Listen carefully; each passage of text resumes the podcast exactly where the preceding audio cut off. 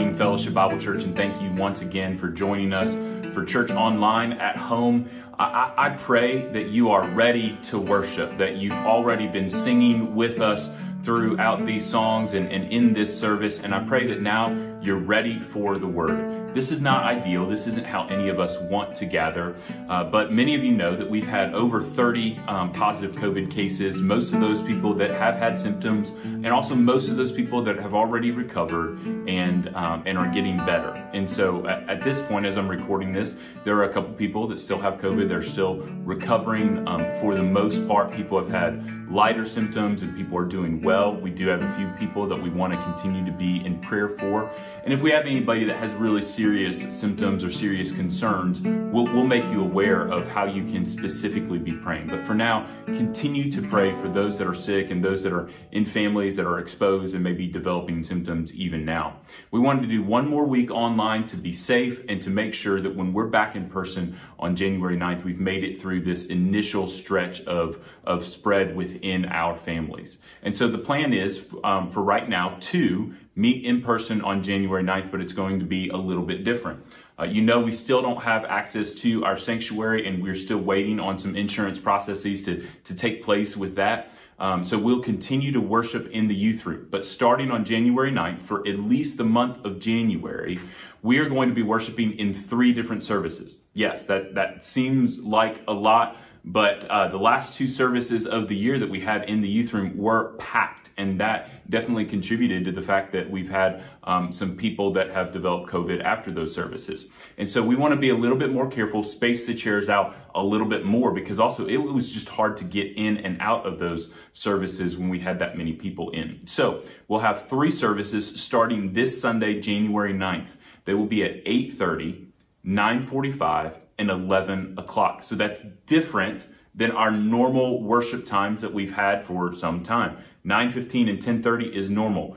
We are not doing either of those right now. So it's a big change. 8:30, 9:45 and 11 o'clock. Each of those are going to be 1-hour services with 15 minutes in between um, the services. So 8:30 to 9:30, 9:45 to 10:45 and then 11 to 12 we will offer nursery and kids ministry in the second two services, the 945 and the 11 o'clock, not during 830. Uh, we will offer the live stream at 11 o'clock only. Uh, we'll offer offer overflow in the gym uh, if it is too tight in those services. Uh, we want to be careful, but we also want you to be in person. We want you to be here with us so that we can be worshiping together. So Remember, January 9th, 8.30, 9.45, 11 o'clock, and plan accordingly. We, we want to be able to be evenly spaced um, throughout those services, and so um, we want you to think about, uh, you know, come at 8.30. If you're an early morning person, uh, we'd love for you to be there at 8.30. I love the early morning services, um, and I, I hope that a number of you come at 8.30 or come at 9.45 come at 11. You're welcome at any of those three services. We'd love to see you there. Our kids ministry, youth ministry, at this point, the plan is to start back um, normally on Sunday nights on January the 9th, this coming Sunday. So to today, as you're watching this, there's no Awana or youth tonight, but next Sunday, January 9th, there will be. And uh, keep keep track of your email from Rika and AJ to hear any details or any changes with any of that. But for now, we're going to go into the Word together, and I pray that you would grab a physical copy of the Word of God right now and turn it to Luke chapter 15. Because as we engage in Luke chapter 15, I'd also invite you to take a pen, a paper, pencil, something so that you can take some notes. We're not going to put stuff on the screen for you, but I'm going to talk you through some things. And I really want us in the comfort of your own home don't go to sleep on your couch right now, okay? We want you to be comfortable. We want you to be at ease, but in the comfort of your own home, I, I want you to be engaged with the Word of God. And so we're, we're going to really dig deep into what Jesus is saying to us about the heart of the Father and the pursuit of the shepherd. And so as we engage in these three important stories from Luke 15 together, I want you to be an active listener and engaged. And I'm even going to give you some questions to, to discuss after the fact. So, so be ready. Be an active listener this morning. Okay. So let's pray and then we'll dive into the word of God together. Father, thank you. Thank you for your word. Thank you for the opportunity to come together and to gather around your word, even when we're not in the same room. We are still united by your spirit and united by your word because we are people of the word. It is the word of God that calls us together as the church, that calls us to one body, that calls us to utilize different gifts and to, to live out one mission for the glory of you and you alone. So as we learn about you today, as we uh, dig deep in reflecting on the heart of the Father, the heart of Jesus, the pursuit of the Spirit, Father, I pray that you would be here meeting with us speaking to us, speaking through your word. Use me, Father, to bring to light the meaning of your great, beautiful gospel. And also, Father, we pray for the sick, for those that are still recovering from COVID, but also those um, uh, afflicted with other diseases and other issues right now. We pray for your healing. We pray for your presence, and we pray um, for your hope in each and every one of them, that you would restore the joy of life with you to those that are hurting that you would heal those that are physically sick, and that you would encourage each of us with the unique hope that you bring. As we look over the course of 2022, Father, we pray your blessing over this year. We pray your blessing over each and every household, over each and every individual, and over our church, over this community. And we proclaim that you are our God, that in each of our individual homes, we will serve the Lord. And over this year ahead, we recommit now our church, our families, our houses, ourselves to you and to you alone. So, Father, make every place where somebody is gathered watching this video a holy outpost of your kingdom, where your kingdom work can be done, where your kingdom will come and your will be, will be done on earth as it is in heaven. Now speak to us, Holy Spirit, as we engage the word of God. In Christ Jesus' name we pray. Amen.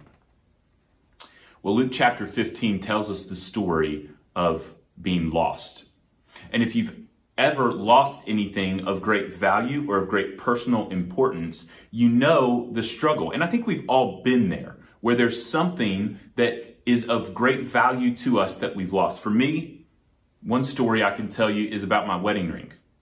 Because early on in our marriage, um, actually for a, a lot of years, but only a few years of our marriage, I worked for Chick fil A. You guys have heard me talk about this before. I spent eight years of my life uh, working in kitchens at three different Chick fil A's. And so I, I, worked my way up. I was I was on the management team at a couple different restaurants at different times. It's how I worked my way through college, worked my way through seminary. And um, Jess and I's first year of marriage, uh, I guess over the first year, I worked at a couple different Chick fil A's. And as I was working in the kitchen one day, one of the things that you do in a commercial kitchen is you go through about 700 pairs of gloves each and every day, especially when you're working with food. You're always putting gloves on, taking gloves off, putting gloves on, taking gloves off. And I reached this crisis moment towards the end of a shift one day where I knew I had been at Chick-fil-A for about seven hours and all of a sudden I looked down and I recognized there was no ring on my finger. And in your first year of marriage, this is a big deal. Now, it's a big deal at any point in your marriage, but early on, especially as a guy that's not accustomed to wearing a ring, it, it, the ring was always uncomfortable. But then when I took it off, when I accidentally took it off at work, I, I didn't notice. I, I, didn't notice the fact that there was something that was not on my finger because I wasn't fully accustomed to having it on my finger at all times. And so I, I spent, I mean, I literally clocked out and spent a significant amount of time just going through trash bags at a restaurant looking for my my ring just going through bag after bag going place after place moving every bit of, of machinery and equipment in the kitchen out of the way so that i could find this lost ring because i knew how important it was and, and i knew that i did not want to tell jess in our first year of marriage hey, you remember that ring that you gave me on our wedding day that actually belonged to her father before me that had great sentimental value, you know, beyond just our marriage. I said, hey, yeah, I, I lost that. Well, as it turns out, I'm still married. I still have a ring. So the story ends well, guys. I found it. Thank you so much for your concern um, from 13 years ago. But I did find the ring, and there was no joke, rejoicing. And when I say there was rejoicing, I mean like the entire staff at Chick fil A. There was probably 12 people working at the time. It was later one evening, and uh, everybody knew what was going on, and everybody knew that I wasn't doing my job because I was looking for my wedding ring, and everybody had helped at, at, in one way or another, but of course they still had to serve customers, and everybody celebrated when the ring was finally found. And so now you've experienced something like that, I'm sure. And that hopefully prepares you to engage now in Luke chapter 15, where we have three consecutive stories about the lost being found. There's a sheep, there's a coin, and there's a son. And each of these stories are very similar to each other, but they all have different emphases too. And so as we unpack them together, what we're going to see ultimately is just who God is. That's what this story is about. All three stories, what they are about centrally is God, God himself, Jesus, his son, and the spirit that moves in all of it. And so, yeah, th- these stories are about us. They're about lost people. Uh, they're even, in one sense, about found people too. But as these stories are about us, I want you to remember these stories are centrally, first and foremost, about God and God the Father. So as, as we read through, I want you to be thinking about what this tells us about the nature and character of God the Father who loves us. Some have called this the heart of Luke's gospel here in Luke chapter 15.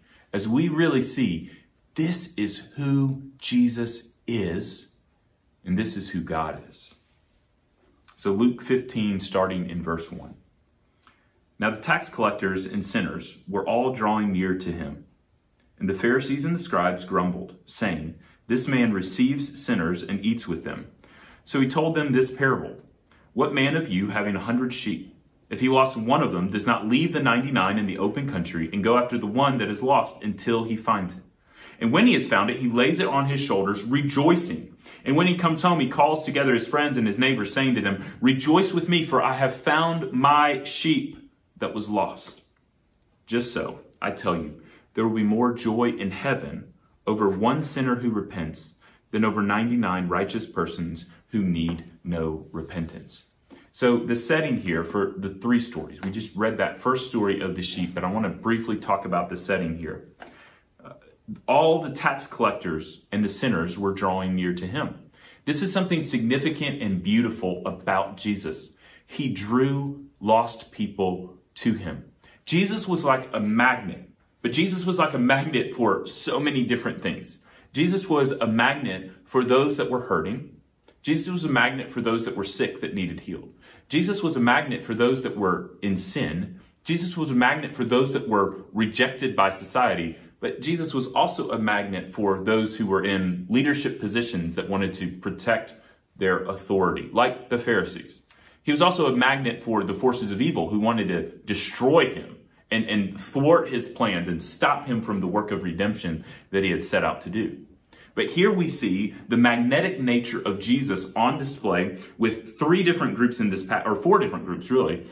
The, the tax collectors, the sinners, the Pharisees, and the scribes were all there, are all a part of this story at one way or in one way or another. The tax collectors.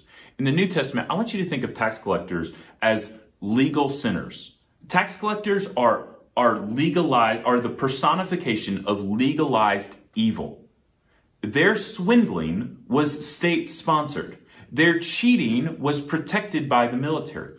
That's why tax collectors are spoken of so poorly within the New Testament, within the Gospels in particular. That's why the Jews hated the tax collectors because they were working for Rome to take money from Jews. And they could do whatever they wanted. They could cheat. They could make up their own numbers and the military would protect them and the Jews had no rights, no ability to question it.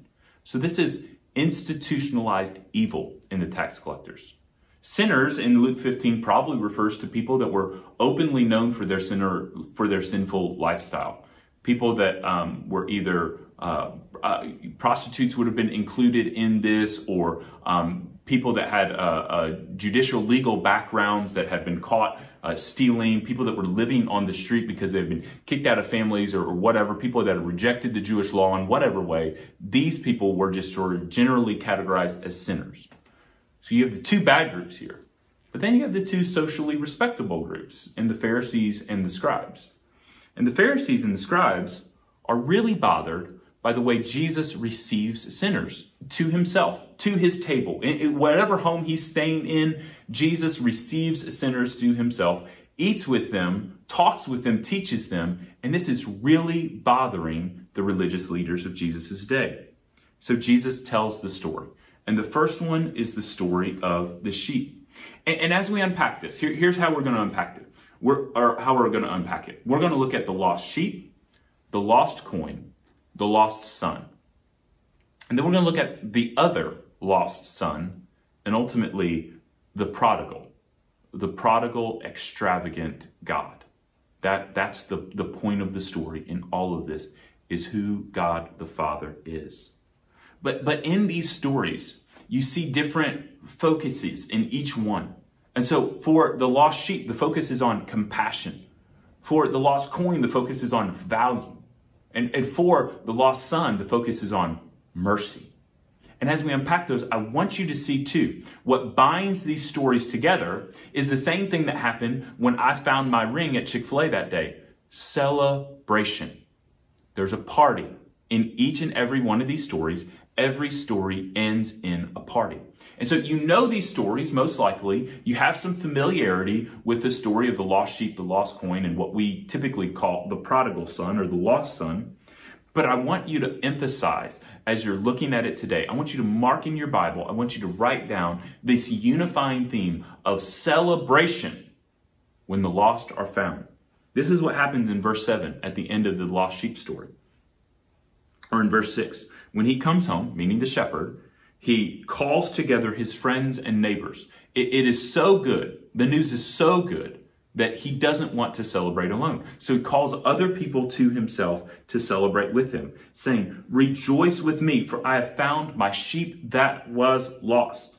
Just so, I tell you, there will be more joy in heaven over one sinner than over 99 that do not need to be, that are righteous and need no repentance. And so look at the story. The story isn't so much. Now, now the Bible does talk about us being compared to sheep. But this story is not so much about us being sheep. We are the sheep in the story. Lost people are sheep.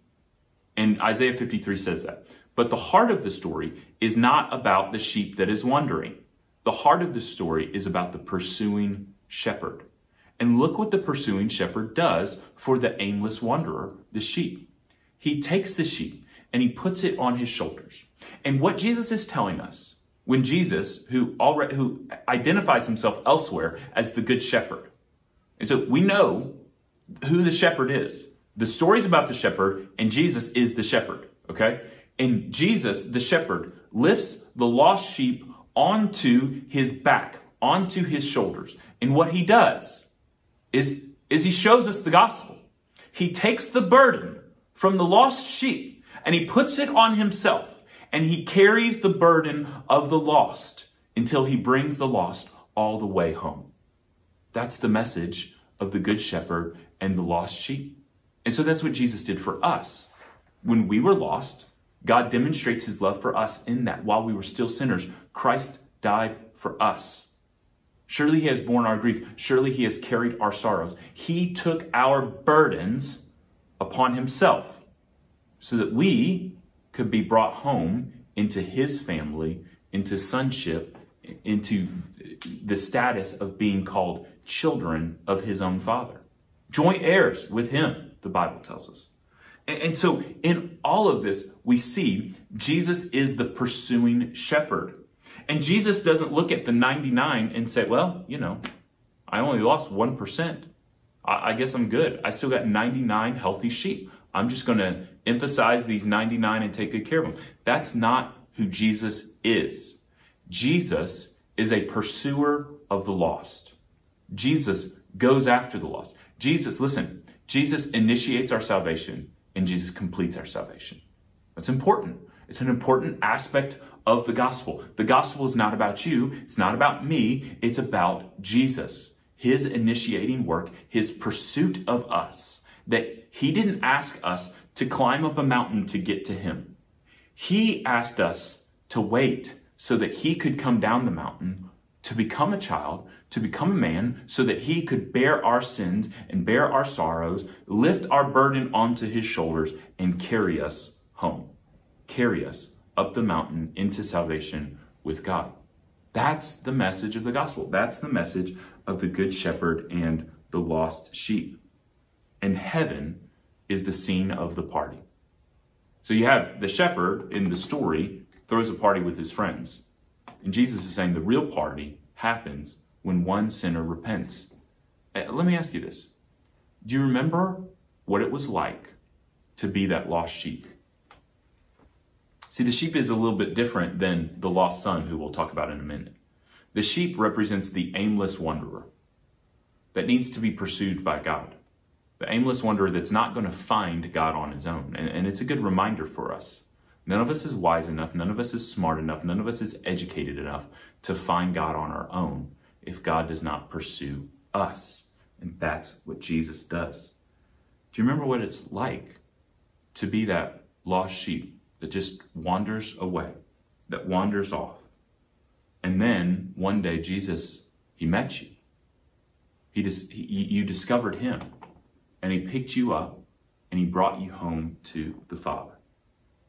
This is the story of compassion for the lost.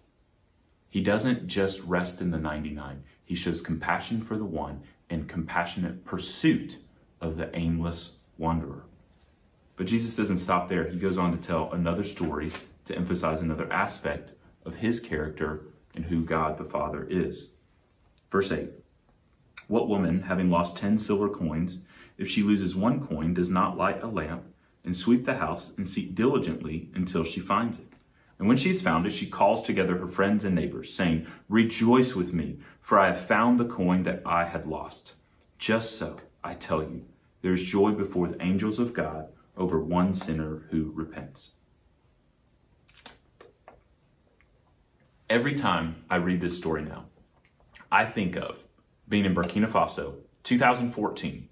And what we did is we went into these villages where there's no electricity, no running water. There, there's a little, there's some devices that are powered by solar power, that, that sort of thing. But for the most part, these were people that had almost no technology that they lived with each and every day. And so we went into these uh, rural villages and we took a flannel graph. Yes, in 2014, we found a flannel graph and we told stories from the Bible with a flannel graph. But also, we acted out the stories. And y'all, this was one of the funnest experiences of my life because number one, John Joyce speaking Fulfulde is super fun.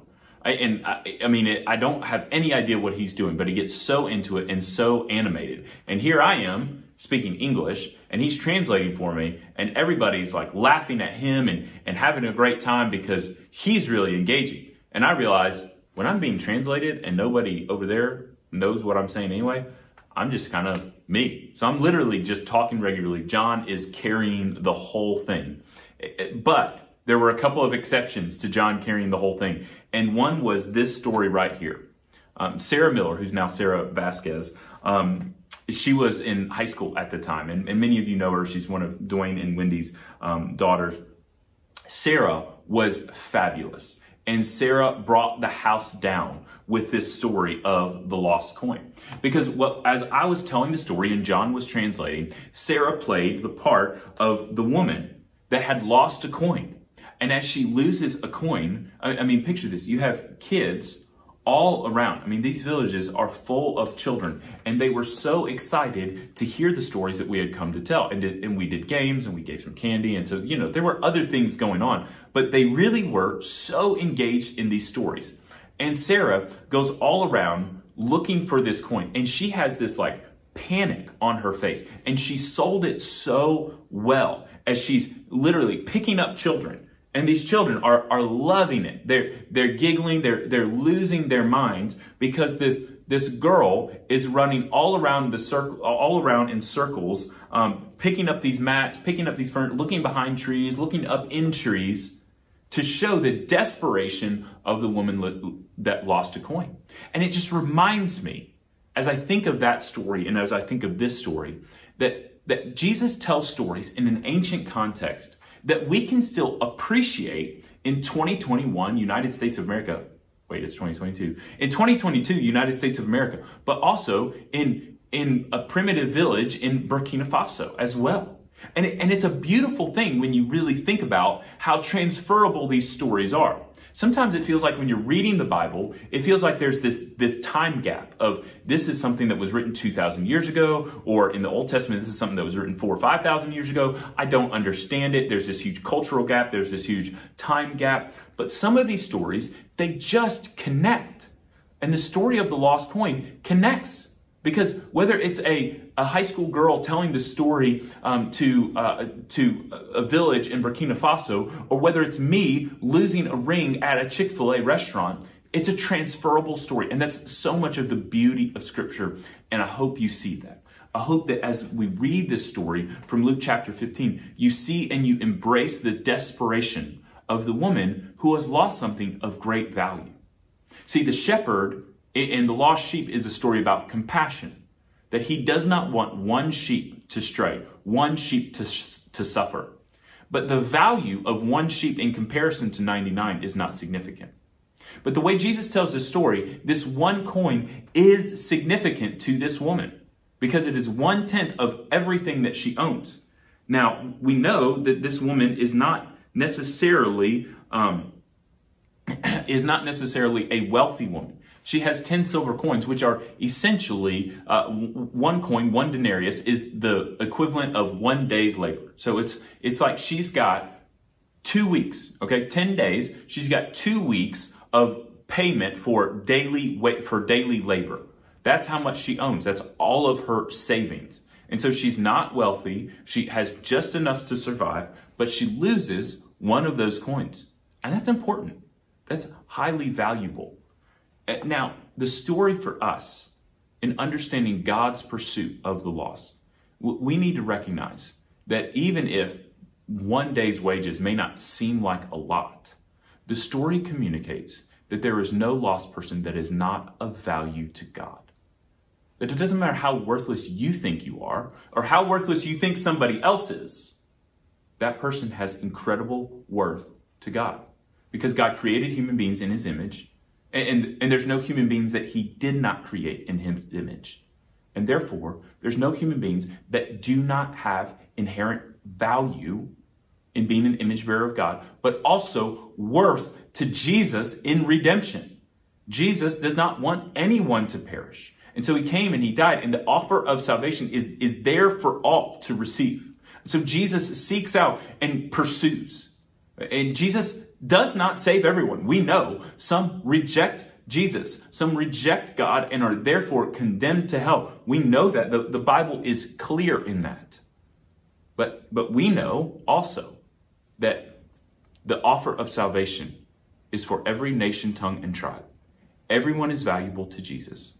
And so therefore, what I want us to see out of this is I want us to see the value in every person you will ever meet every person you will ever lock eyes with, every person you'll ever drive by on the road, including that person that's a terrible driver that you kind of hate a little bit in your heart.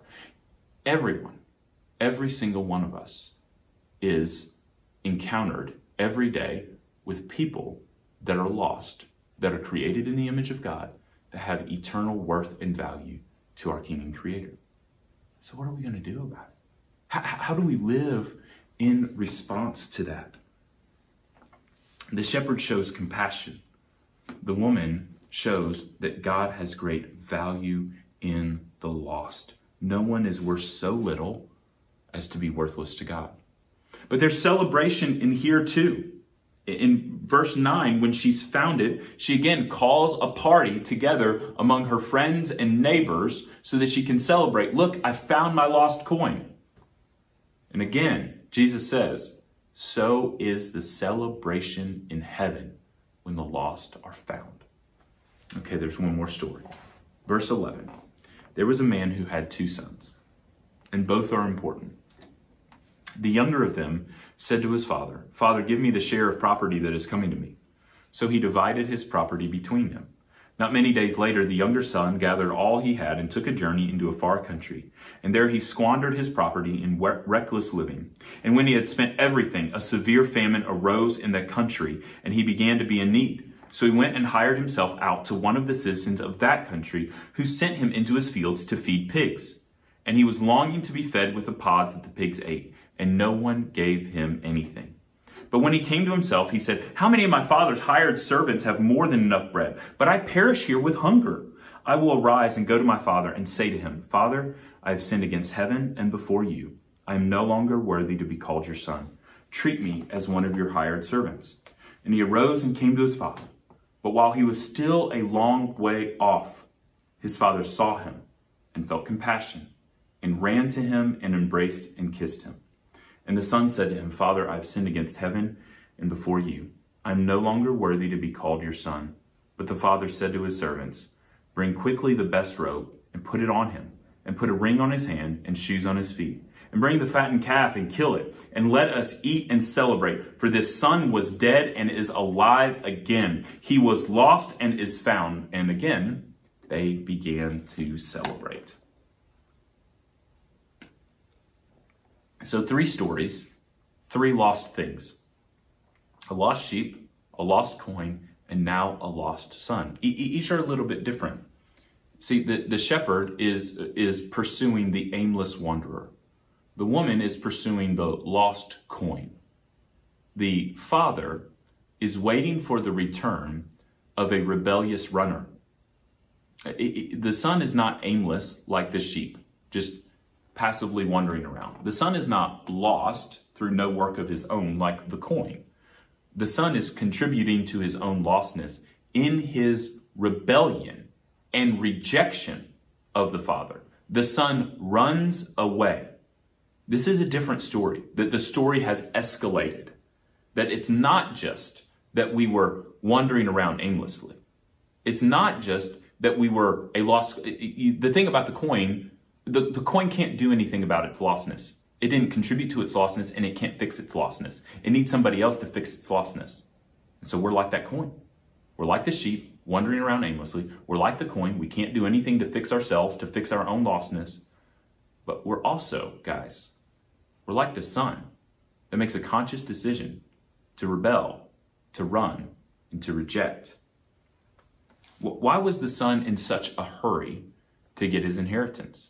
Uh, recognize this. What he says to the father is, is basically saying, Dad, I don't want to wait for you to die. I, I wish you were dead already. So can you just give me my inheritance now? Think about it. As a father, the level of rejection that that means. It, it's not just about the money. It's a complete rejection of the family. What the son is saying is, I don't want anything relating to the status of the family, the membership of the family, the, the, the relationships of the family. I don't want that. I just want the money. So can I have the money now? And the father makes this incredibly controversial decision to honor the son's request and go ahead and give him the money. And you think, well, why, why would he do that? But the father seems to know something, seems to see something and in desperation, he says, This is my son whom I love, and I know that he's going to go and squander this, but maybe, just maybe, that's the best thing that could happen. So, what does he do? He gives it to him. He divides the inheritance, and this is important to this. He divides the inheritance and gives the son half, and he keeps half along with the older brother. And so basically, out of the money, that the two boys are meant to inherit, the older brother uh, already has his half too, but he has his half with his father living with him. That's important at the end of the story. Why was the son in such a hurry? Well, he wanted his own control. He wanted his own comforts. He didn't want anybody to tell him what to do. He wanted his freedom. And he also did not want his father. And that's so significant. It's so powerful to see how the story ends when you recognize the level of rejection from the from the son.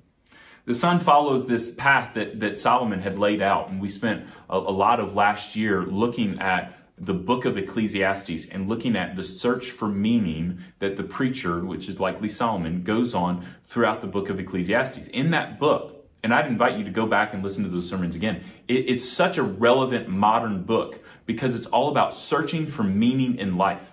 And Solomon pursues wealth, he pursues pleasure and, and physical pleasures through sex, he pursues work and, and trying to trying to make a name for, for himself through great accomplishments, construction projects. He pursues wisdom and, and education. And in all of these things, everything that he pursues, he ends up empty. Well, the prodigal son follows a similar path to find purpose and meaning in life, but he really emphasizes just one aspect of Solomon's pursuit, and that is the pursuit of pleasure. He goes and he goes into a far country. So this is important as if, in a second. He leaves Israel, okay? He, he travels to another country and he squandered his property in reckless living. And then he spent everything. And what did he have to do? He sold himself. He hired himself out to one of the citizens of that country. He became an indentured servant, essentially. When he had nothing, and he came and he hired himself, to a citizen of that country. This is a Jew connecting himself through an indentured servanthood to a non Jew. And the result, uh, this is already shocking to his Jewish hearers. And they don't, e- and before Jesus even tells what his ultimate task is. It's already shocking for a Jew to be bonded to a, to a non Jew in such a relationship. But then it gets worse. Verse 15 he was sent into the field to feed pigs. And it gets worse than that. Pig, pigs would be offensive to the Jewish audience, the Pharisees and the scribes especially. But then he says, actually, the pigs were eating better than him. And the son wished that he had the food that the pigs had. This is an incredible story. It, it's amazing to really think about the offensiveness of this. This is a son who has rejected and he gets what he deserves. But with everything that he forgot, everything that he forgot about the relationship with his father, he did not forget who his father was and the kindness of his father. So he came to himself. My father has hired servants that have far more than I do, but here I am perishing in hunger. And he says, Well, maybe, just maybe, my father will show mercy. It's worth a shot. Let's go. And so here in this story, we see mercy for the rebellious runner. And there is celebration at the end. But this story is different because this story is not about the father pursuing the son. It's about the father looking and waiting for the son. But, but notice, and so you, you see a distinction there, but notice what happens. As soon as the son gets close, then the father pursues. The father's waiting, the father's watching. The father had never given up and, and, when, when Jesus tells the story of the, of the father watching, we get this sense of an active watching, prepared for his son to come back, as if he is expecting his son to come back at any time. And then when he sees his son far off, he runs to him, he hugs him, he kisses him, and it's party time again. All three stories, again, end in a celebration and so we see that, that God, the Father, is pursuing the lost sheep, the aimless wanderer. God is pursuing the lost coin that can't do anything about its own lostness. And God is waiting and pursuing the, the rebellious runner to show mercy, compassion, value, and mercy. The emphases of the three stories. But there's another son. Verse 25. Now his older son, the father's older son, was also in the field. As he came and drew near to the house, he heard music and dancing. He called one of the servants and asked what these things meant, and he said to him, Your father has come, or, or he said to him, Your brother has come, and your father has killed the fattened calf, because he has received him back safe and sound. But he, the older brother, was angry. He was angry and refused to go in. His father came out and entreated him, but he answered his father, Look, these many years I've served you. I've never disobeyed your command, but yet you never gave me a young goat that I might celebrate with my friends. But when this son of yours, not my brother, when this son of yours, who has devoured your property with prostitutes, you killed the fattened calf for him. And he said to him, Son, you are always with me. All that is mine is yours. It was fitting to celebrate and be glad, for this your brother was dead and is alive. He was lost and is found. So we've talked about the lost sheep, the lost coin, and the lost son. But here's the other lost son. And this son is lost in a different way. The older brother didn't lose his status in the family. He didn't lose his membership in the family, but he did lose his way within the family. He didn't know who his father was. He rejected who his brother had become. And he decided he didn't want to be a part of the way of the family. Uh, imagine how this story could have been different if the younger son was greeted in a different order. What if? What if the father wasn't the first to greet the youngest son? Have you ever thought about this story that way? What if the younger son was coming down the road and he saw his older brother working in the field? What if the older brother got there first? And the son, where the father wasn't watching, the father was off inside the home in some way, and the older brother greets the son or greets the younger brother along the road. The older brother looks at the younger brother and says, What do you think you're doing here? Who do you think you are? Obviously, they had heard stories about what the younger brother was doing because the older brother at the end says, He wasted your money on prostitutes. So he knows that because he's heard stories. Somehow word has gotten back to the older brother and to the father about what the younger brother has been doing.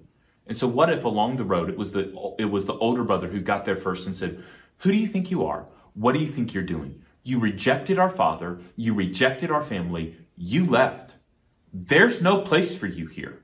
You've squandered half of the family property. Go away. You're not welcome here." See, older brothers like that can do a lot of damage to younger brothers, to lost wanderers, to lost rebellious sheep. But the Father got there first. I, I asked you to think earlier do you remember what it's like to be a lost sheep? Well, do you remember what it's like to be a lost son? To be actively engaging in your sin and, and rebelling against God? But the other question that may be more practical for where many of us are right now, because here's the thing. Uh, once you have been saved, you are saved. Once you have been found, you are found. And so if you're not found, what you need to do right now is make sure you understand that you are found as either a sheep, a coin, or a son by the work of Jesus and the sacrifice that he paid on the cross for your sins. And what you need to do now is repent Repent of your sin, receive Jesus, and there will be a party in heaven. That's the message of this passage for you. The message of the passage for the rest of us is we want to be involved in ha- helping the lost get found. We want to be passionate, to be Jesus' under shepherds, to go pursue the sheep on his behalf, to seek out the lost coins on his behalf, to welcome home the lost sons. And we want to be careful that we never become the older brother. Because the danger for us that are already a part of the family is not to become lost again, but to become the judgmental older brother that isn't eager to see the lost found, that would rather see the lost get justice, that would rather see them experience the consequences of their sin and their behavior. How does an older brother get that way? How does a Christian get to the point of being so judgmental that they've lost their, se- their sense of the gospel? How does one that is saved by the gospel lose the beauty of the gospel and live contrary to the gospel? Because that's who the older brother is in this story. A, a believer who is a part of the family, who has been welcomed into the family, and at least in that moment, doesn't get it anymore. Doesn't receive the, doesn't live the gospel for the sake of others, but rather lives judgment. Well, it's because the older brother was forgiven of much sin himself too. He was once rebellious. He was once lost, but God saved him. The father redeemed him. And it's really easy for us when we've been miraculously saved by God to then give ourselves some credit. And that goes against the gospel. What sin, what temptation were you once struggling with that God has given you victory over? Now, if you were struggling with a certain sin or a, an addiction, and God rescued you from that addiction, you should then have compassion for those that are currently struggling in that same addiction. But oftentimes, we then look and we say, well, I figured it out. I got myself out of that mess. Why can't you? And we forget the fact that it wasn't us. It wasn't us that got ourselves out of that mess. It was God, the Father, who rescued us, redeemed us, and brought us home. So I ask again, do you remember what it was like to be the lost son? And, and, and guys, I want you to write down these questions. I want you to discuss them with somebody afterwards. Have you ever experienced an older brother? And have you ever been an older brother? And by that, I mean the Christian who is so impatient with the sin of somebody else that they're not fully, you're not fully sure you want that person to be saved. You'd rather them experience some consequences. You're not sure you're ready for them to receive the extravagant, abundant love of God. You know, this story is often called the prodigal son. And the word prodigal means extravagant, excessive. But really, the extravagant one in the story is the Father, is God Himself. Because the son, the older son, accuses the father of being reckless, of being wasteful, of being extravagant. Why? Because that is his calf, not the father's. It's the son's. Because remember, he divided the property between older and younger son. Younger son took half of it away. Older son kept living off of the other half with the father. And so now what the father is giving to the younger son belongs to the older son. It is what is promised to him. He already got his. But the father is extravagant, excessive, and in the mind of the older brother, a little bit reckless in the way he loves, he pursues, and he welcomes home. Guys, we want to see a lot of these type of parties. And we want to be stunned by the extravagant, excessive love of God that rescues sinners home. And if you've ever lost something and experienced the joy of what it means to find it, you know, you know a little bit about what that means. Guys, I told a story about a wedding ring that, that's kind of, kind of a, a, an old story that, that uh, in the moment was, was so emotional and impactful, but I've got a better one for you. A couple years ago, we lost Eden. And when I say we lost Eden, I mean the panic the emotion of having, uh, there were a lot of people at my house. My, my parents were at my house, my sister, my brother, and his family. And we lost Eden and my nephew Caleb in the same moment. The kids were playing hide and go seek in our house, in my house. And all of a sudden, the, and you know, the doors were open, kids were going inside, outside. We have a big house, a big yard. We have a, the house is spread out. We have lots of places to go, right? And all of a sudden, we couldn't find Eden and Caleb. And they were hiding somewhere. And we knew they were hiding, but then we couldn't find them. And we called, and we called, and we called. And it went from, oh, they're hiding, we'll find them, to they're not here, they're not here, they're not here, they're not here. And we are screaming. I mean, like seven adults screaming at the tops of our lungs. Me, outside, walking down the street, wondering, could a car, I mean, this is what, this is the story that, that I had told myself in my head. That they were outside in the front yard. A car pulled up and grabbed them out of the front yard and took them away and we missed the whole thing. That was the emotion that we were experiencing. And they were hiding in a bedroom the whole time and they had thought it was funny at first, and then they heard the concern in our voices, and as they heard the concern in the adults' voices, they were scared and they didn't want to get in trouble. So they kept hiding and they didn't come out. And when we found them, we weren't mad. It wasn't anger. They weren't in trouble. It was rejoicing. It was a party. And there was a lot of people in the house. And there was a lot of hugs and a lot of celebration because those two precious lives were lost. And we imagined the worst, but they were found. Some of you are praying for lost sons and daughters to come home. And so as we close today, let's pray that prayer and let's all commit together to be part going out and seeking the lost for the sake of the glory of the King of Kings.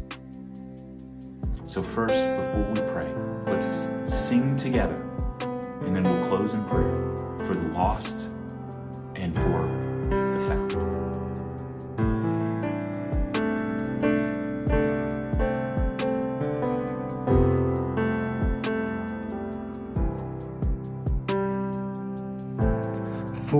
I spoke a word, you were singing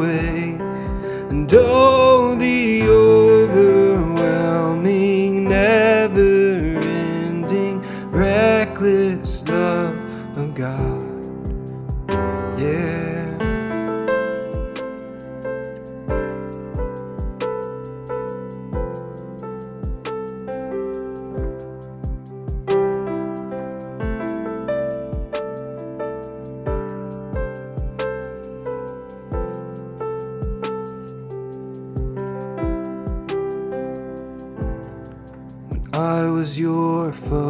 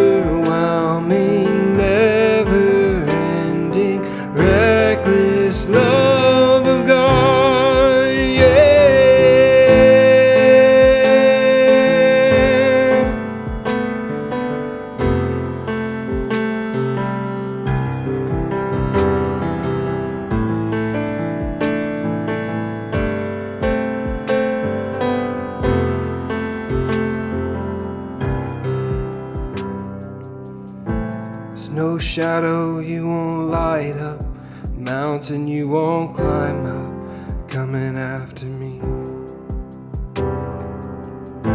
There's no wall you won't kick down, lie you won't tear down, coming after me.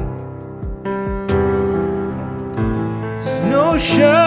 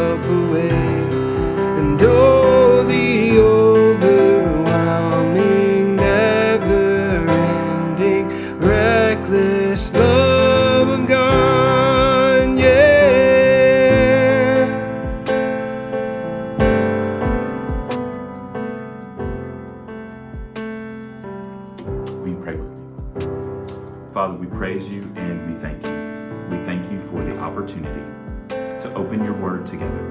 And we know there are many families engaging in this video this morning that have lost sons and daughters, or lost parents, lost siblings, lost friends that need to be found.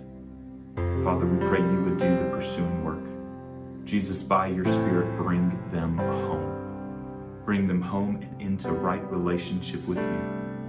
We pray for those watching this video today that do not have, that have not been brought home themselves. Father, change somebody's heart this morning. Give them the hope of the gospel.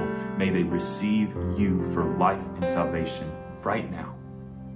And if you're listening, you've never repented of your sins, repent of your sins now.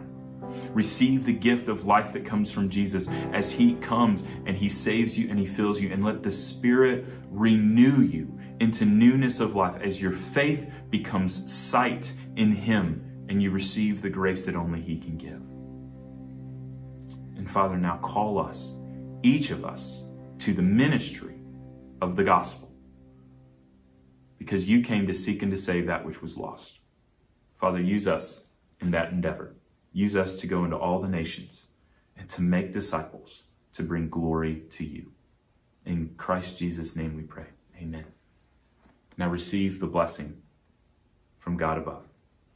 The Lord bless you and keep you. The Lord make his face to shine upon you and be gracious to you. The Lord lift up his countenance upon you and give you peace. Amen. Go in peace.